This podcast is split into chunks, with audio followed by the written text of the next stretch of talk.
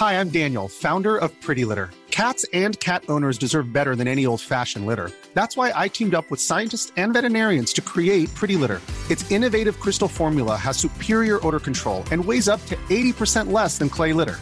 Pretty Litter even monitors health by changing colors to help detect early signs of potential illness. It's the world's smartest kitty litter. Go to prettylitter.com and use code ACAST for 20% off your first order and a free cat toy. Terms and conditions apply. See site for details. Cara, acne can be tough. Whether your kid is just starting to get breakouts or has been struggling with them for years, there's a great product that can help. Phyla is the ultimate game changer. It tackles acne right at its root cause, rebalancing the skin's bacteria and packing it with probiotic phages. Phyla harnesses the superpowers of probiotics, tiny warriors targeting and wiping out the acne causing bacteria. In studies, Phyla slashed acne causing bacteria by a whopping 90%. Phyla doesn't just fix acne you can see, it stops new breakouts in their tracks. It has no harsh chemicals and won't irritate or dry most skin.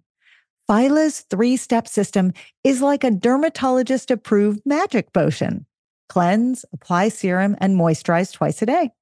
As a special treat for our listeners, you can grab 25% off your first order of Phyla. Head over to phylabiotics.com, enter code puberty at checkout, and kickstart your family's journey to acne free skin. Check out the link in our show notes for quick access. Hi, I'm Cara Natterson. And I'm Vanessa Kroll Bennett. Each week, we dive into the what and how of raising kids through puberty, that roller coaster of physical and emotional shifts for kids and parents alike. Combining reliable science and relatable parenting strategies, we will all learn about, laugh about, and yes, maybe even cry about adolescence, ours and theirs.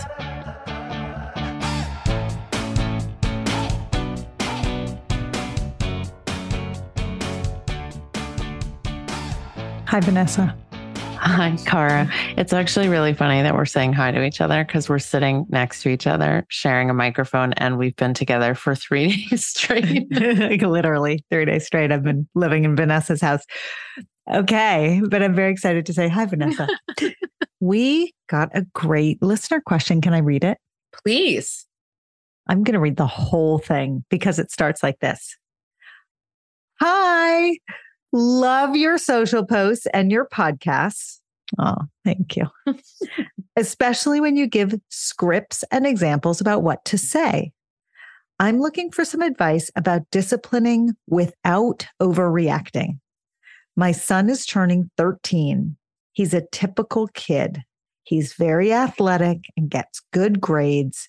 He just told me that he has his first girlfriend and he's been asking for more independence and he's on his phone all the time.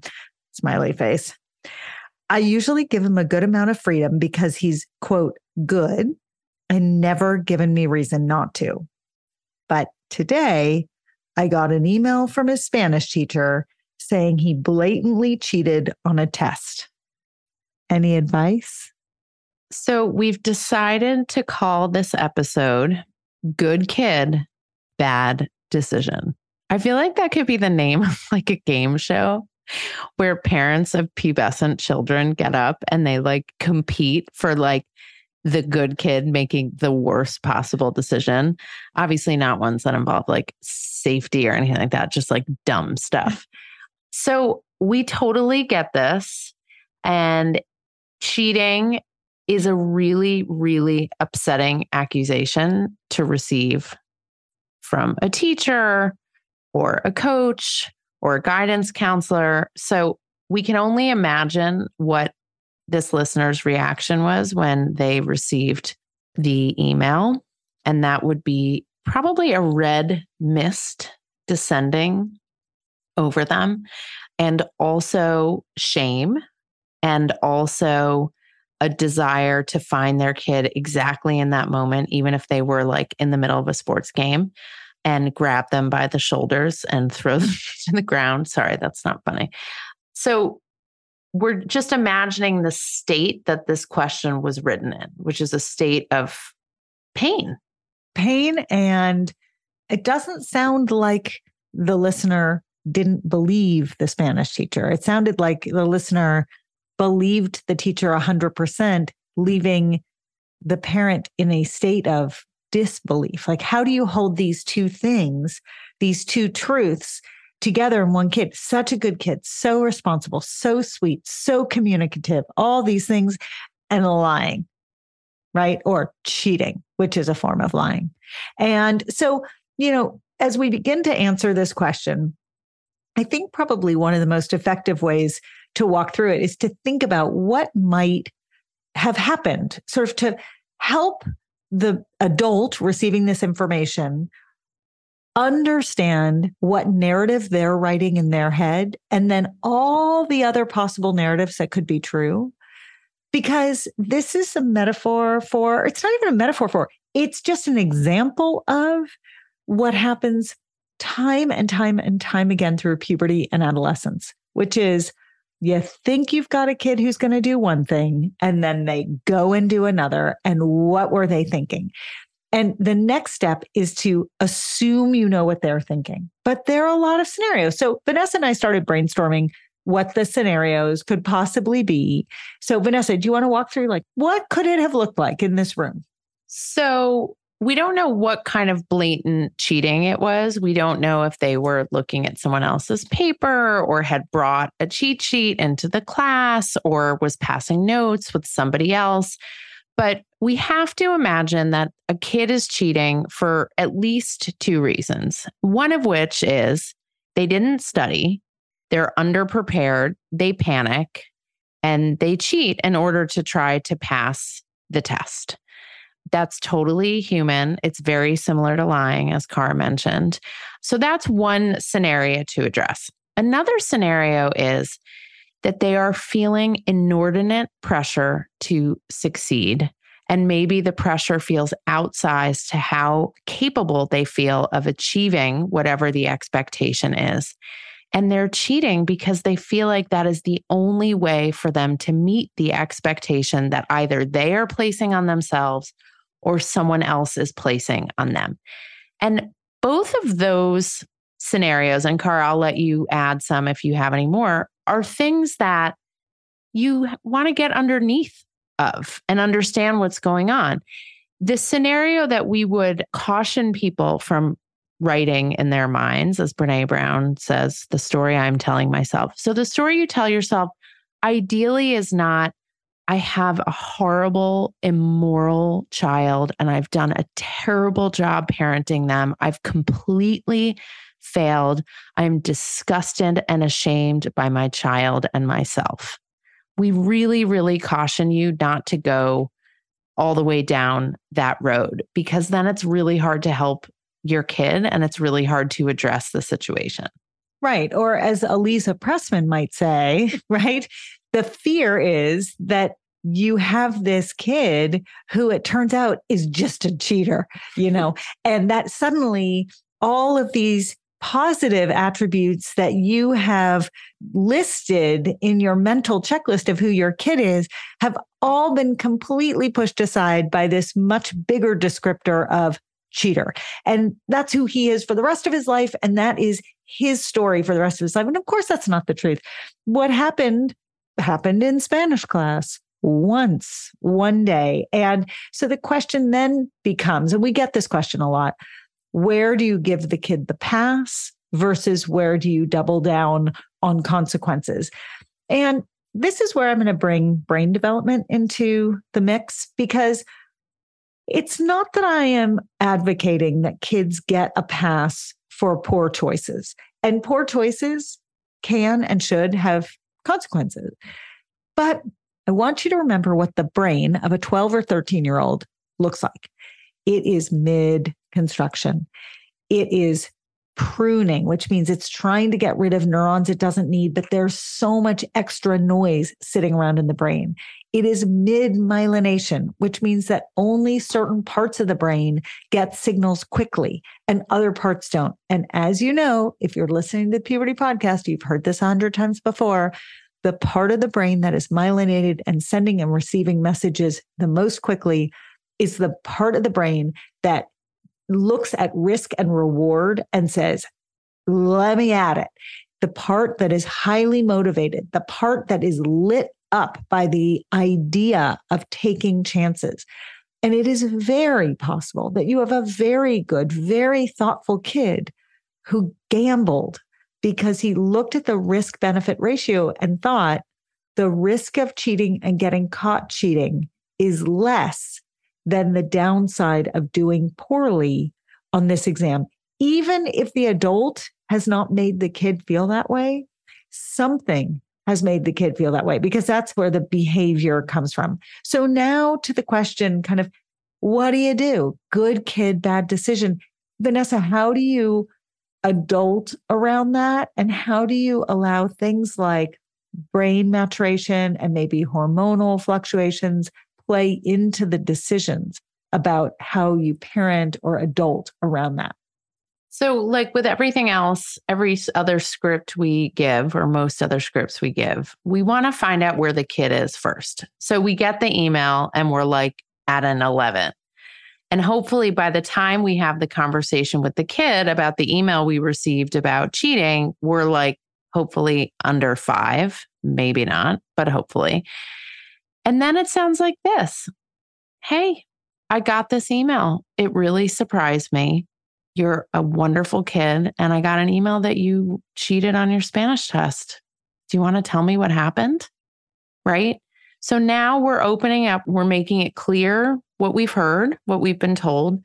We're opening up the opportunity for them to share their version of the story, which may or may not be true, but the point is not to litigate whether they're now lying to you after having cheated, which could make some people pretty darn upset. We want to find out where they go. Pay close attention. Do they say things like, I had a soccer game and I didn't have a chance to study? Or do they say things like, you know, I was up late on my phone and I forgot I had a test and I panicked? Like, listen closely to what clues they're giving you about why they might have cheated. Can I jump in and just say, some kids are going to say, I didn't. Right. I didn't. And they're going to deny and deny. Okay. So for that kid, the question becomes, who then advocates on that kid's behalf? Is it you, the parent, who responds to the email that you got? Or is it the child who goes in and says to the teacher, I think there's been a misunderstanding? And, you know, we're not therapists, but we know enough about puberty and adolescence to know that it's a very big ask to send a kid in to advocate for themselves. However, when a kid is willing to advocate for themselves, when they are willing to stand in front of an adult who is an authority figure in their life, a teacher, and say, my mom and I talked about this, or my dad and I talked about this, or my whoever and I talked about this. And I know that you think I cheated, and this is what happened. That becomes a really formative experience for that child. And usually, a child who's willing to do that is a child who actually has not been whatever the crime right. is, right? Cheating or lying or whatever. When a child is willing to advocate for themselves, that says a lot to me about kind of maybe there's a misunderstanding in the story. What does it say about me that I just assume like the kid definitely cheated? so I had this thing happen to me in high school. Uh-huh. So, oh, you know now no, but now we're getting okay. the root of I it. I had this thing happen to me in high school. I was not the cheater, but I was in Spanish class. Okay. this is amazing. I was in Spanish class and it was, you know, it was the 80s. We were in rows, none of these pods and like collaborative learning. So we were in rows and I was taking my Spanish test and I could feel the person behind me cheating off of me. Mm-hmm. I could, you know, when you mm-hmm. feel it and I could feel it. And I, she was a year older and I didn't, I couldn't say anything. Like it's intimidating to turn around and tell someone to stop cheating, let alone someone who's a whole year older. So I didn't say anything. I finished my Spanish test at school where if you finished your test early, you stayed in the room. Mm-hmm. So I took out my math book and I started doing my math homework, turned in my Spanish test, right? And I started doing my math. And I kid you not, this really happened. She tapped me on the shoulder and said, Can you move over to the left? I can't see. Meaning she couldn't see my paper. Oh my God. And I said, I'm doing my math homework now. that was my only confrontation of cheating. But even that experience, this note takes me back to that because when you're cheated off of, you are part of the cheating. And I never turned her in. I never talked to the teachers. And I could, in 2022, my mom could have gotten an email that your daughter cheated because part of that accusation is being complicit in someone else's cheating. So that's another thing to hold in this whole story.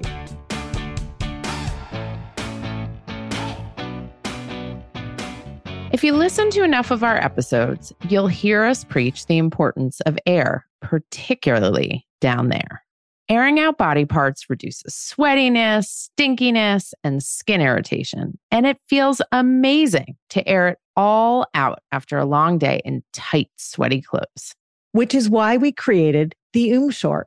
Super soft, lightweight, with wide legs and a low crotch. All help air flow designed for all genders in all sizes, literally down to kids extra small and up to men's extra large. Everyone who wears them tells us they've never been so comfy. Get your shorts at myoomla.com. Vanessa, we literally have three minutes to eat lunch every day. I am not joking.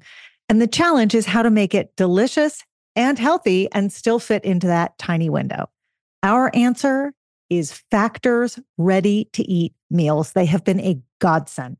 We throw our Factor meals in the microwave. It takes two minutes and out comes a gorgeous, fresh, never frozen meal. We both love the tamale vegetarian one. It's delish. There's a ton of options every week. There's 60 add-ons, breakfast, snacks, beverages. I love doing the wellness shots with my kids. They think it's hilarious and I know they're getting vitamins and minerals in their bodies. So get meals on your table or at your desk in two minutes or less. Factor meals eliminate the hassle of prepping, cooking, and cleaning. You can customize with flexibility to get as much or as little as you need, and you can press pause or reschedule depending upon your lifestyle. So to order, go to factormeals.com slash puberty50 and use the code puberty50 to get 50% off your first box plus 20% off your next box. That code is puberty50 at factormeals.com slash puberty50 to get 50% off your first box, 20% off your next box. And I am going to go do that right now because I need more factor meals in my refrigerator. Cara, lately I have been lying awake at night. I'm physically exhausted, but I can't sleep because my mind is so wired with everything going on between work and my family. So I've added magnesium breakthrough to my nightly routine, and it actually helps calm my mind. It helps me get better sleep, and I wake up feeling better rested. I'm less cranky, and I'm more patient with my family and with you. Oh, I've noticed. and it's because, unlike other magnesium supplements that might give one or two formulations of magnesium, Magnesium Breakthrough has seven. That's why you're sleeping so well and waking up refreshed. Now, dietary supplementation is always best, Vanessa. So that means eating your minerals and vitamins is the best way to get them in. But if you can't or you don't get enough, Magnesium Breakthrough is the way to go. It can also help digestion, though too much helps your digestion too much, which is not a good thing. It can support muscle recovery. So bye bye, Charlie horses. And it helps build dense bones, which is especially important for women approaching and in menopause. We have an exclusive offer for our listeners. You can go to bioptimizers.com slash puberty, B-I-O-P-T-I-M-I-Z-E-R-S dot com slash puberty and you can use the code puberty10 during checkout to save 10%. That promo code is puberty10 at bioptimizers.com slash puberty. Your body and brain and family and business partner will thank you. Cara, my kids love Magic Spoon cereal, and even though it's cereal, they actually love it as a homework snack. The variety pack has four flavors cocoa, fruity, frosted, and peanut butter, and fruity is the favorite flavor in my house. Now, this pack has zero grams of sugar, between 13 and 14 grams of protein, and between four and five grams of net carbs per serving. It's made with wholesome ingredients, no artificial flavors or dyes, and it's high in protein, gluten free, grain free, and soy free. So, a great choice, Vanessa. You can go to magicspoon.com slash puberty to grab a variety pack and try it today. And be sure to use our, you guessed it, promo code puberty at checkout to save $5 off your order.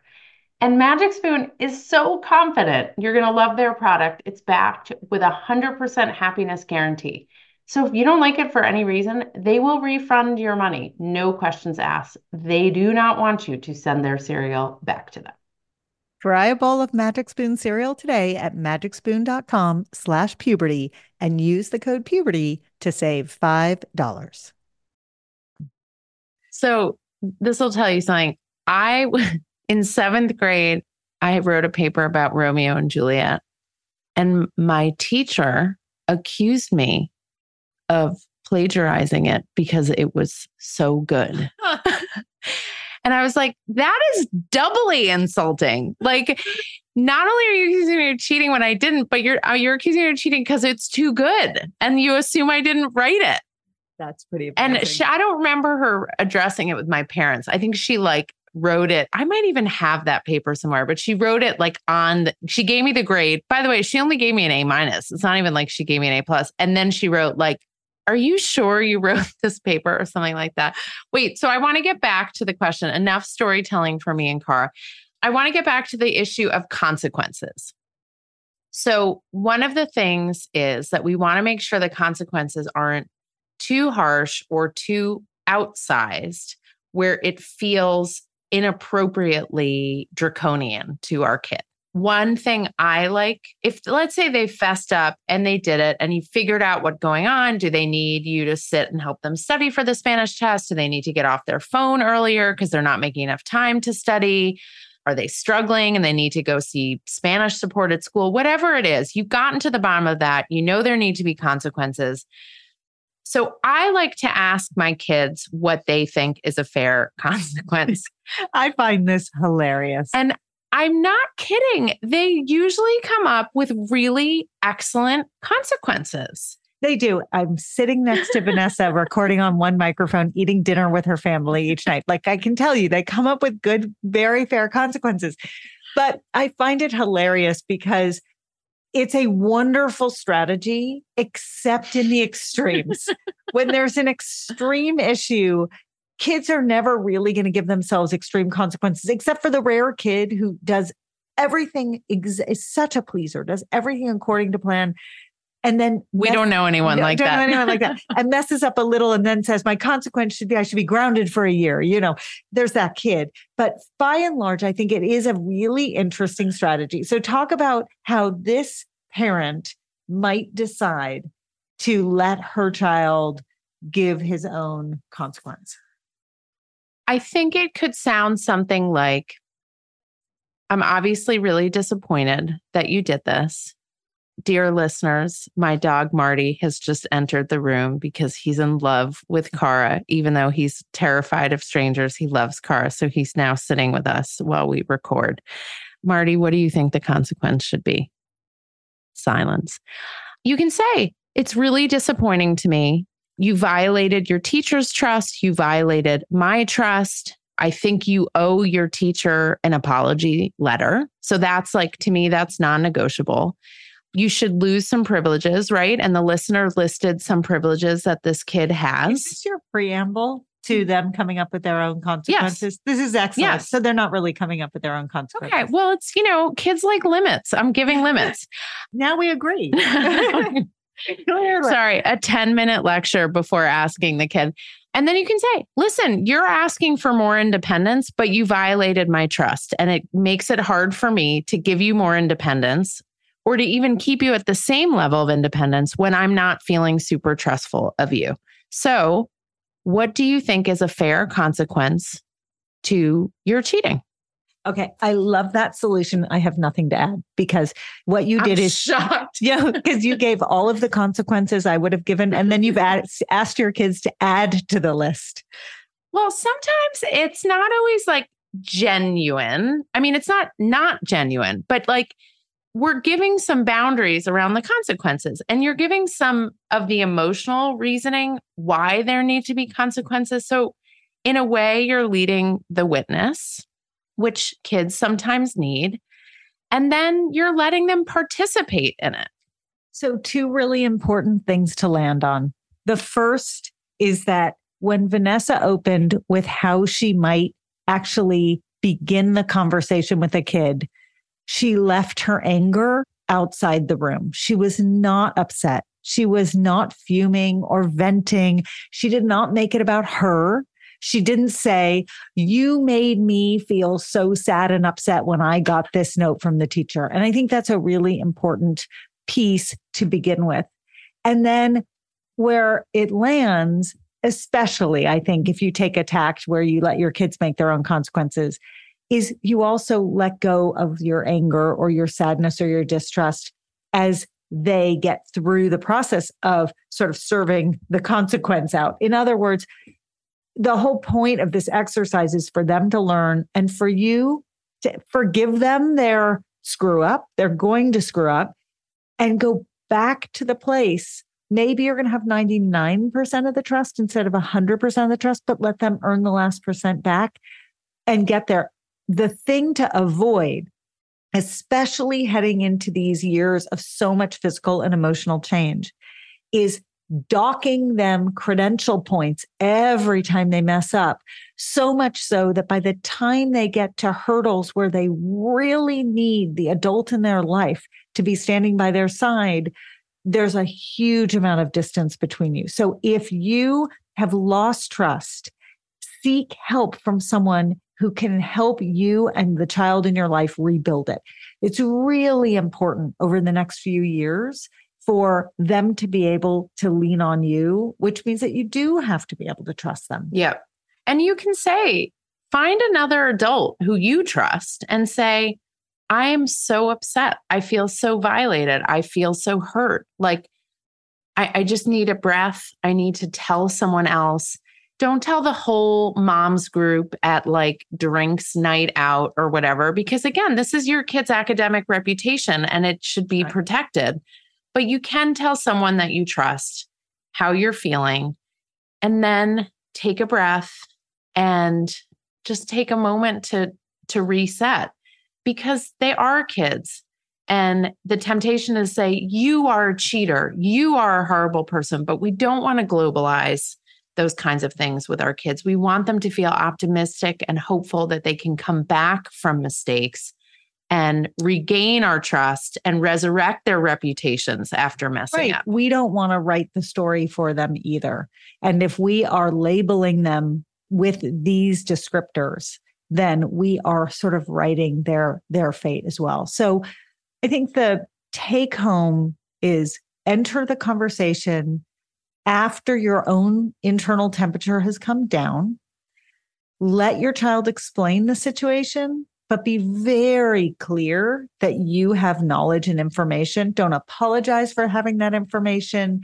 Don't backpedal with you have information. Now, what do they have to say about it? Try Vanessa's strategy, which is give them a bunch of consequences and then ask them what they think their consequences should be. And then I think that was a slightly sarcastic, a little bit wink. And then at the end of it, either forgive them their issue of the moment, or if you can't, go get a little help around how you solve and repair so that as time goes on, the rift doesn't grow. That's what I would do. Yeah. And you can say, I love you, even when you mess up. I'm still feeling angry and hurt. So I'm going to take a minute and I may not feel amazing about you tomorrow or the day after. But it's very hard for kids when our behavior towards them lasts a long time, when we hold grudges towards our kids or give them the cold shoulder, because then it really makes them feel like we don't love them. So, back to the original question good kids do bad things and it doesn't make them bad kids. And you can say that verbatim to your child and make sure they know that you believe in their goodness and that you love them while still holding them accountable for their mistake. I'm going to say bye to Cara, even though we're sitting right next to each other. Bye, Vanessa.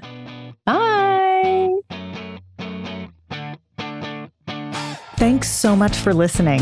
You can follow us anywhere you get your podcasts or check out our Instagram at the Puberty Podcast. If you have questions or stories to share, email us at thepubertypodcast at gmail.com. And for more puberty info, check out myumla.com or dynamogirl.com. Bye.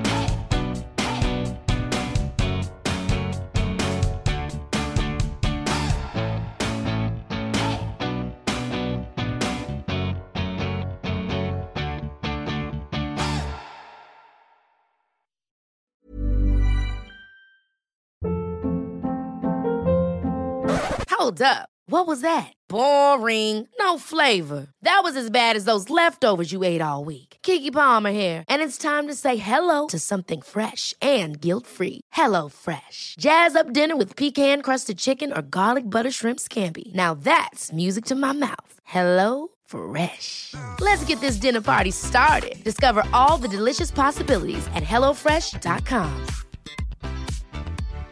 Why don't more infant formula companies use organic, grass fed whole milk instead of skim? Why don't more infant formula companies use the latest breast milk science? Why don't more infant formula companies run their own clinical trials? Why don't more infant formula companies use more of the proteins found in breast milk? Why don't more infant formula companies have their own factories instead of outsourcing their manufacturing? We wondered the same thing. So we made ByHeart, a better formula for formula. Learn more at byheart.com.